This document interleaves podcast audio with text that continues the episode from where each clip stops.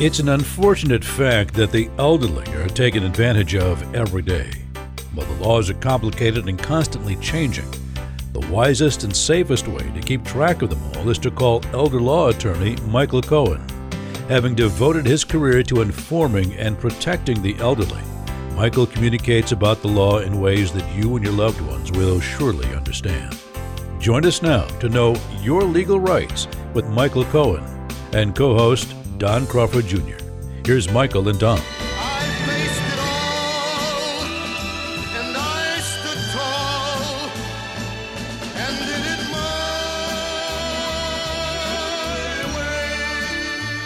Welcome once again to another Estate Planning Essentials program, indefatigably striving to protect your family, your assets, and you and I'm virtually sitting with Dallas elder law attorney, the Michael T. Cohen. Hello, Michael. Hello, Don. How you doing? Of course, my middle initial is B, so I'm curious as to what you're uh, what you're talking about. My middle initial being today for standing for today. Well, today, there you go, is T today, and talking about the issues of today, not yesterday, but also for Thursday, which is when your next workshop is. we want to let everybody know, just going right out of the chute, that Thursday, January 28th at one o'clock is Michael's next workshop that is spearheaded by Michael, but you get to attend from the comforts of your own home. Can you talk a little bit about that workshop, Michael, so people can make a note of it now? Sure. It's a, just a free estate planning essentials workshop. But you just ask people just ask what they want to know. But mm-hmm. we'll see. And so we just answer the questions. We have a workshop and talks mm-hmm. about general estate planning. And but but you never know what questions people are going to ask. And so uh, anyway, it's a free estate planning essentials workshop, and uh, everybody's welcome to attend it. Uh, it's two hours, and you ask whatever questions you want to know uh, about estate planning, or it could be about Medicaid, which is today's topic. If you want to attend the next workshop, you would call 214 720 0102 or sign up online at dallaselderlawyer.com. Excellent. Well, that's what we're going to do today. We're going to um, talk about Medicaid. We're going to talk about a success story, uh, how you, in my opinion, pulled another rabbit out of the hat for a, uh, a client of yours. So let's discuss that first, Michael, and then we'll talk more about the workshop. You know, I thought that this is kind of a lot of times most well, let me put it this way: most people do not have long-term care insurance, mm-hmm. and most people don't have unlimited resources. They don't have a lot of resources. They have some resources, but uh, they uh, cost, you know people are living longer, and so mm-hmm. there's the potential for disability. Mm-hmm. And Medicare does not cover or has very limited coverage. If you have a three day hospitalization stay, you may have 20 days full pay for rehab and an additional 80 days for copay that Medicare might cover. But if you don't have that, or if you, or after you've used that Medicare coverage up, then you have to start private paying. Mm-hmm. Well, private pay, the average facility and for a skilled nursing facility is about sixty-four to sixty-five hundred dollars a month, and in Dallas, it's often um, higher than that. Sometimes mm-hmm. over eight thousand dollars a month, wow. and yet most people's income is far less than that. They have limited resources, so they end up having to private pay, and so, you know, a typical person might have, let's say, Social Security income of fifteen hundred dollars, and so, or somewhere around there, but it could be more. But whatever it is, it's generally less than the cost of care. So then you say, how am I going to pay? I need, and especially if there's a spouse, but uh, but if there's uh, somebody that's single as well, that money is just going to be used and be depleted for the cost of care. Right. Uh, so a lot of times people plan to get the government to help pay for their care by planning for Medicaid. Okay. Medicaid, because Medicaid will you, you give if you're single, you give up your income as your share, and then the government would subsidize the balance plus drug cost. So okay. that could be thousands of dollars a month savings. But you have to qualify. So then you have to say, well, what are the qualifications? Well, if you're single, which is when you have very you can protect a lot more when you're married.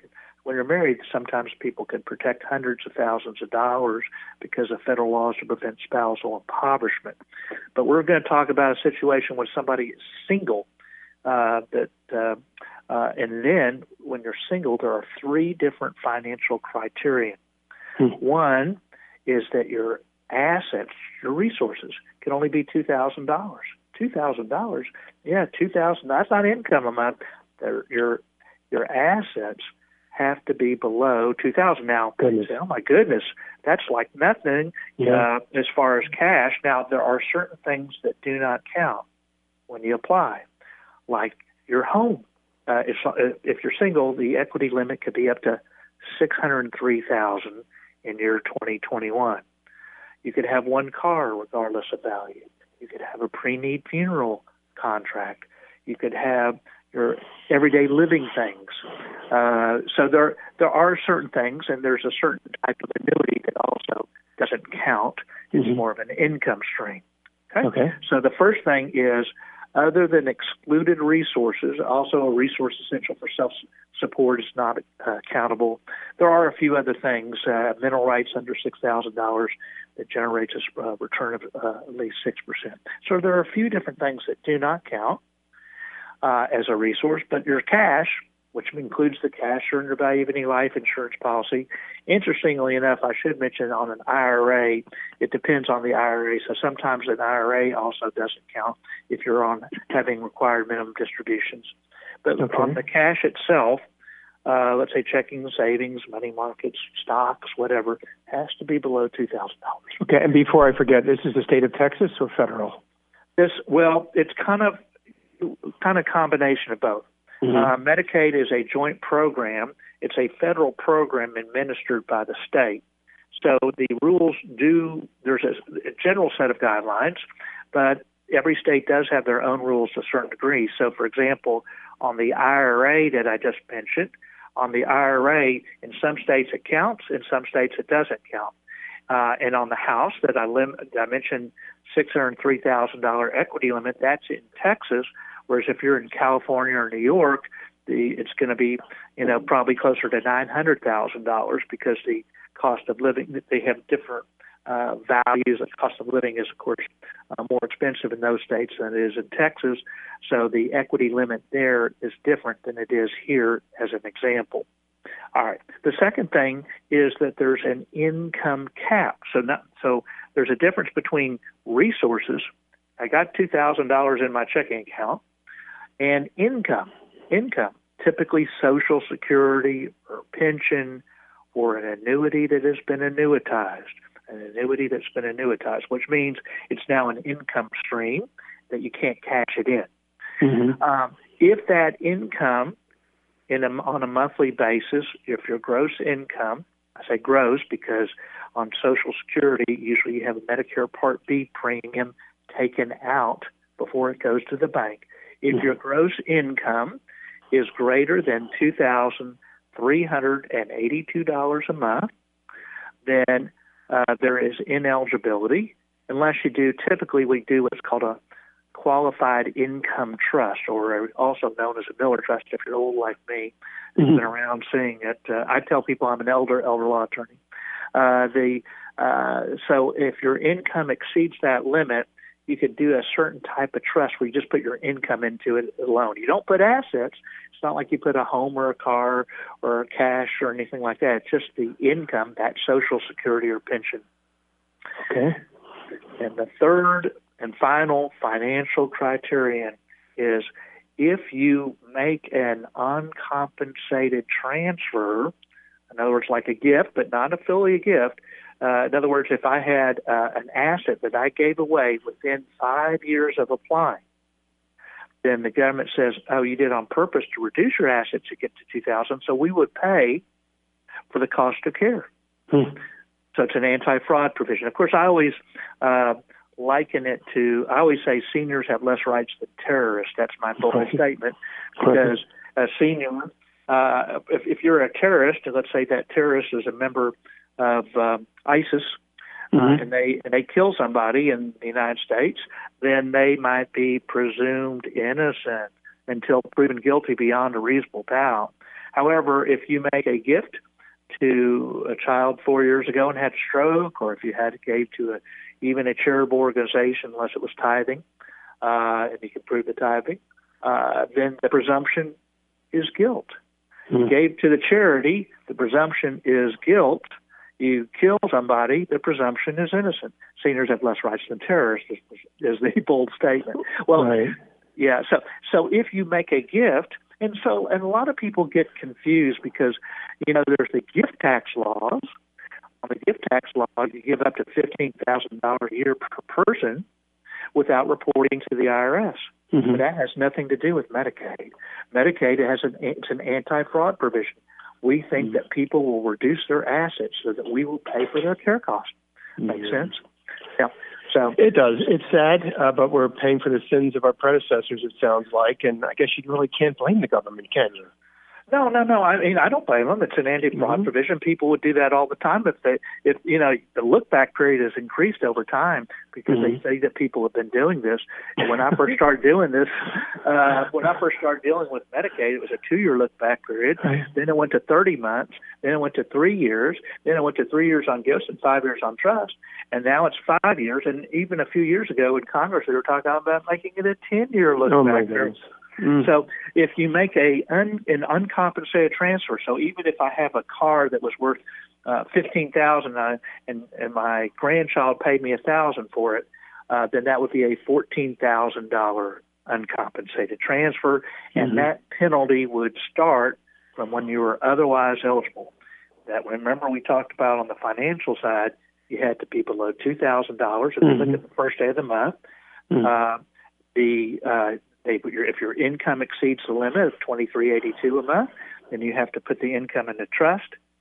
Uh, generally, uh, and then the uh, final thing is if you, then the penalty would start if you applied whenever the month is that you applied. So if you applied in January, that means that uh, you've if you're uh, if you had made a transfer, then the penalty would start as of January 1st.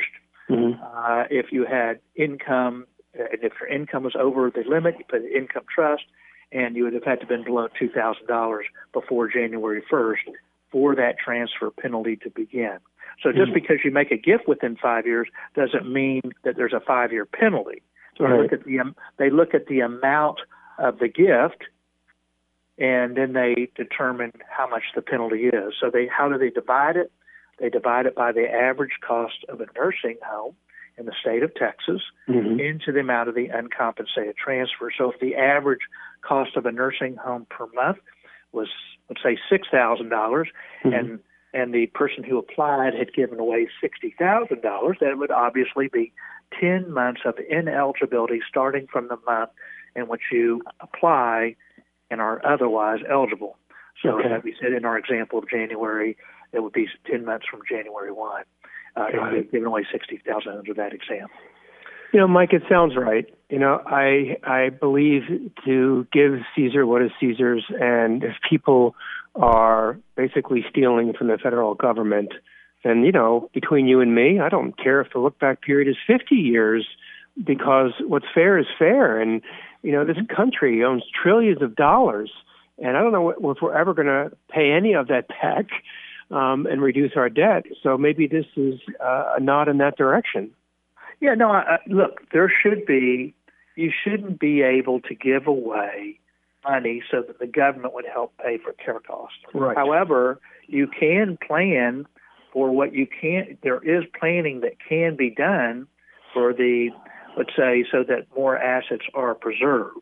Mm-hmm. Uh, so that so that's going to be what we're going to be kind of talking a little bit about today. But you're right. Mm-hmm. But there are rules. Um, so on the other hand, there are rules where what the government says you can do, mm-hmm. and and uh, and so you just there's the attorney if that's what somebody wants to do to preserve resources. Then we have to do, you know, what the client, what's whatever their goals might be. And right. so, if it is asset preservation, uh, because they want to use that monies for other care costs, and you have the government help out, then yes, uh, then there sometimes can be planning to help preserve what little they may have. Remember, on this case, uh, you know, uh, people generally they're not going to be most of the time they're not going to be extremely wealthy when you're giving away a lot of money uh, mm-hmm. uh, because they don't have that money to give. But right. uh, in the in the story that we'll tell today, they didn't have that much. They did make a gift, but we'll see how we could uh, we could deal with that issue so that the child. So in this case, if they if in our example, which we'll talk about in just a second, uh, there was a person who had the person who was going to apply had was being very nice, I guess you'd say, or maybe they had some diminished capacity mm-hmm. and somebody took advantage of them. But uh, the bottom line is that they had made a uncompensated transfer, and of course that person that they made the gift to can't pay it back. If you pay it back, then that undoes the penalty. So if right. I give you sixty thousand dollars and then you gave me back that sixty thousand, it's no longer mm-hmm. a penalty. If I right. gave you sixty and they gave and you gave me back thirty, it would be a thirty thousand dollar penalty. Sure. Yeah, yeah, that makes perfect sense, and we're going to talk about that success story in a second. I do, do want everyone to know that, of course, Sarah and I met with Michael last week, face to face, in person, that is, not via Zoom, with our masks on the entire time, all three of us, and, and talked about our planning, especially with the new administration and the new president uh, being inaugurated in January and um, a new Senate, a new House with uh, different players, and so we're not really sure w- what to know. But Michael is our living guardrail, or go- uh, just sets up the guardrails for us. And you know, as you were talking, uh, you, you make me think of a map, Mike, and you lay out all these different avenues that we can take, and you're just the guardrail, or you lay out the guardrails for us.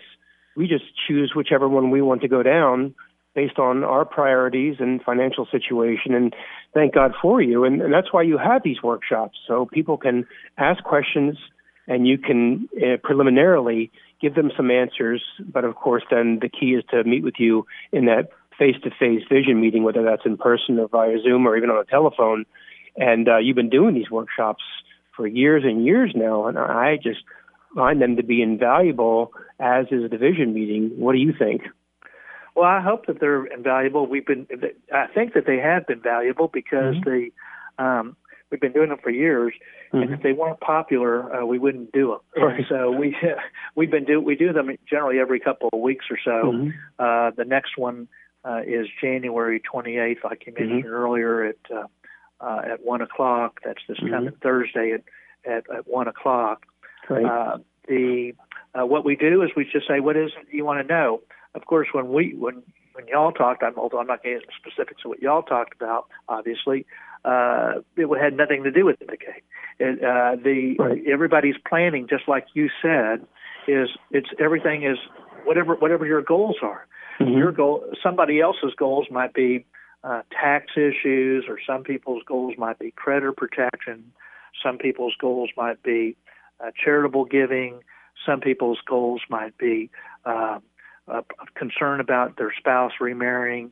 Some people's goals might be protection of their family mm-hmm. from uh, either lawsuits or bad marriages or spouses or spouses remarrying. Some people might be uh, uh, having a problem with uh, uh, some a disabled child.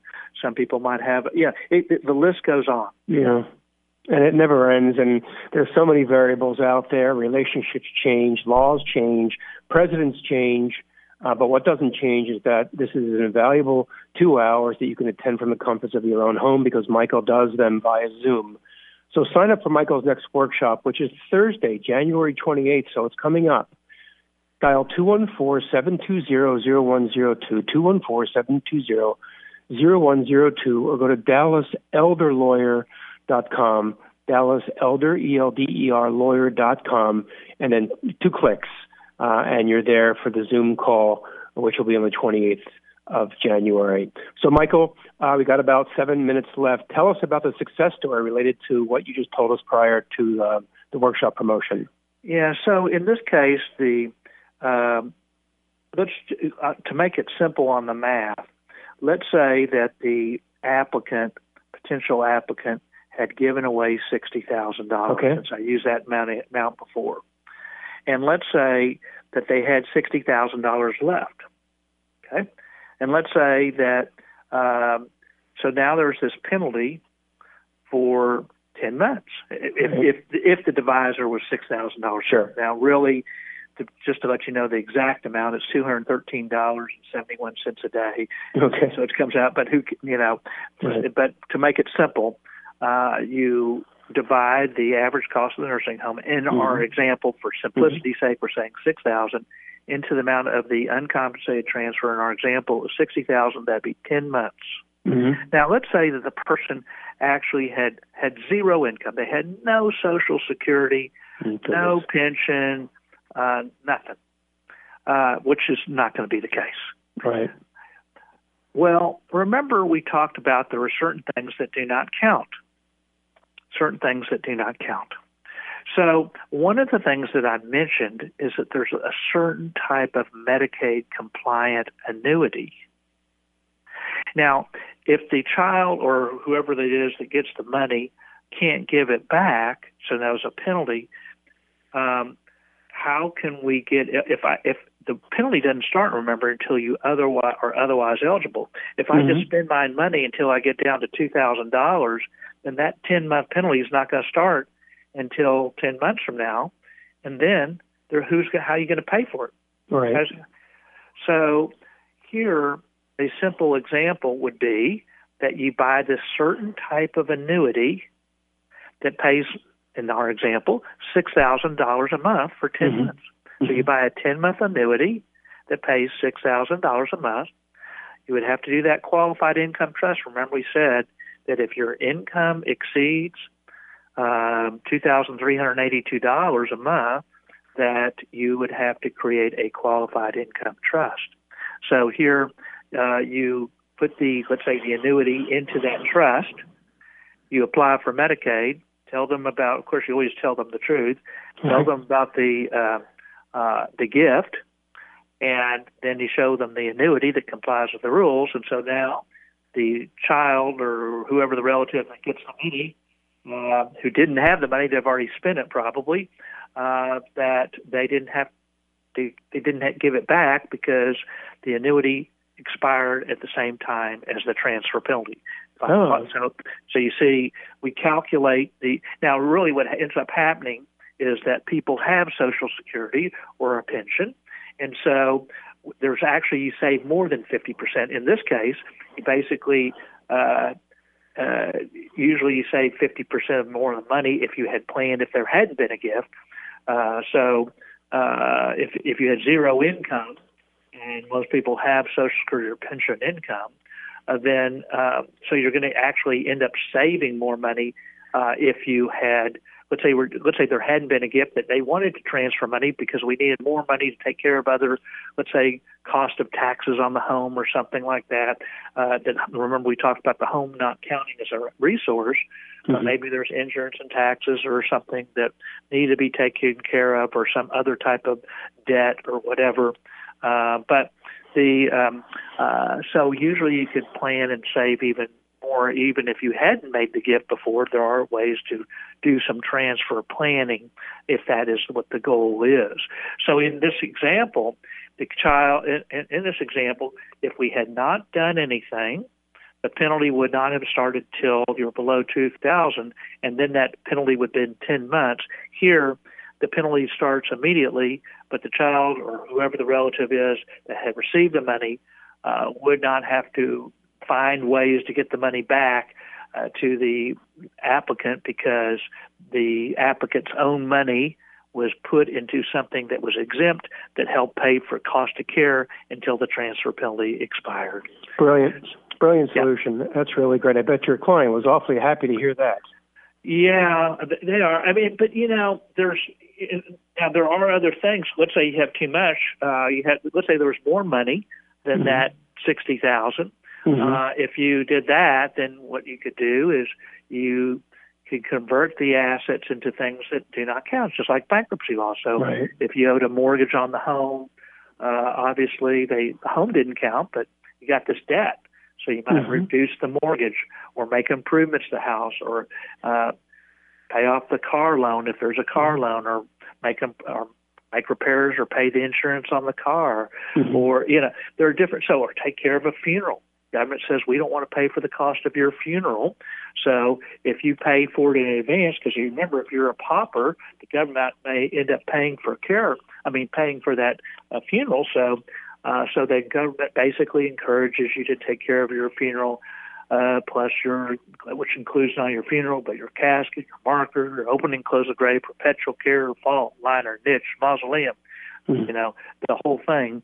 Uh, and you can actually even own burial spaces for your children, children's spouses, uh, as well as well as siblings or parents. If you're uh, usually it's uh, the parent that's the uh, one that's the applicant. It's usually somebody that's older. This is mm-hmm. on long-term care. By, by the way, there is another Medicaid program at home, and that gift and annuity thing would not work on the Star Plus Medicaid program. I should tell you there's 109 Medicaid programs, each with their own rules, and I don't I don't think we're going to have time to go over those today. No, no, I don't think so. With only two minutes left, you're exactly right. But the point of all of this for everyone listening is that there are uh, special and creative ways to skin the cat, but you're not going to find them necessarily at LegalZoom. You're not going to find them at Medicaid.gov. You're not going to find them necessarily online. But you will find them more likely than not, or very likely, if you attend Michael's next workshop. So I highly admonish you to do that, and you never have to leave the house for it. And it's Thursday, January the 28th at 1 o'clock. Go to dallaselderlawyer.com. It's a Zoom call, a couple clicks, and you're there. You can be there via audio if you don't want to see or be seen, or visual if you want to. Again, dallaselderlawyer.com or dial 214 720 0102 214 720 0102. Again, Michael, a brilliant solution.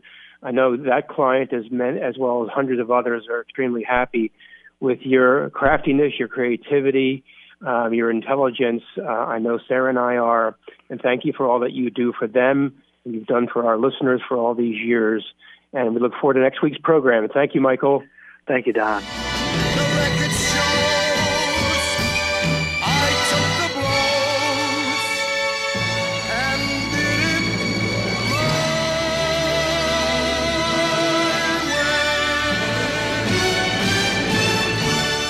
A leading estate planner practicing law in Dallas, Texas for decades now, Michael Cohen is ready to educate you about the estate planning laws that can affect your family and you. The first step is to attend his next workshop by going to his website, which is dallaselderlawyer.com.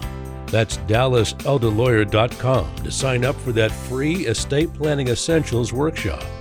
Or you can also call him by dialing 214 720 0102. That's 214 720 0102. A talk show host on 770 KAAM for six years, Michael Cohen is the person you want to evaluate and complete what could currently be a deficient estate plan. Make sure it is done your way and sign up for his next workshop today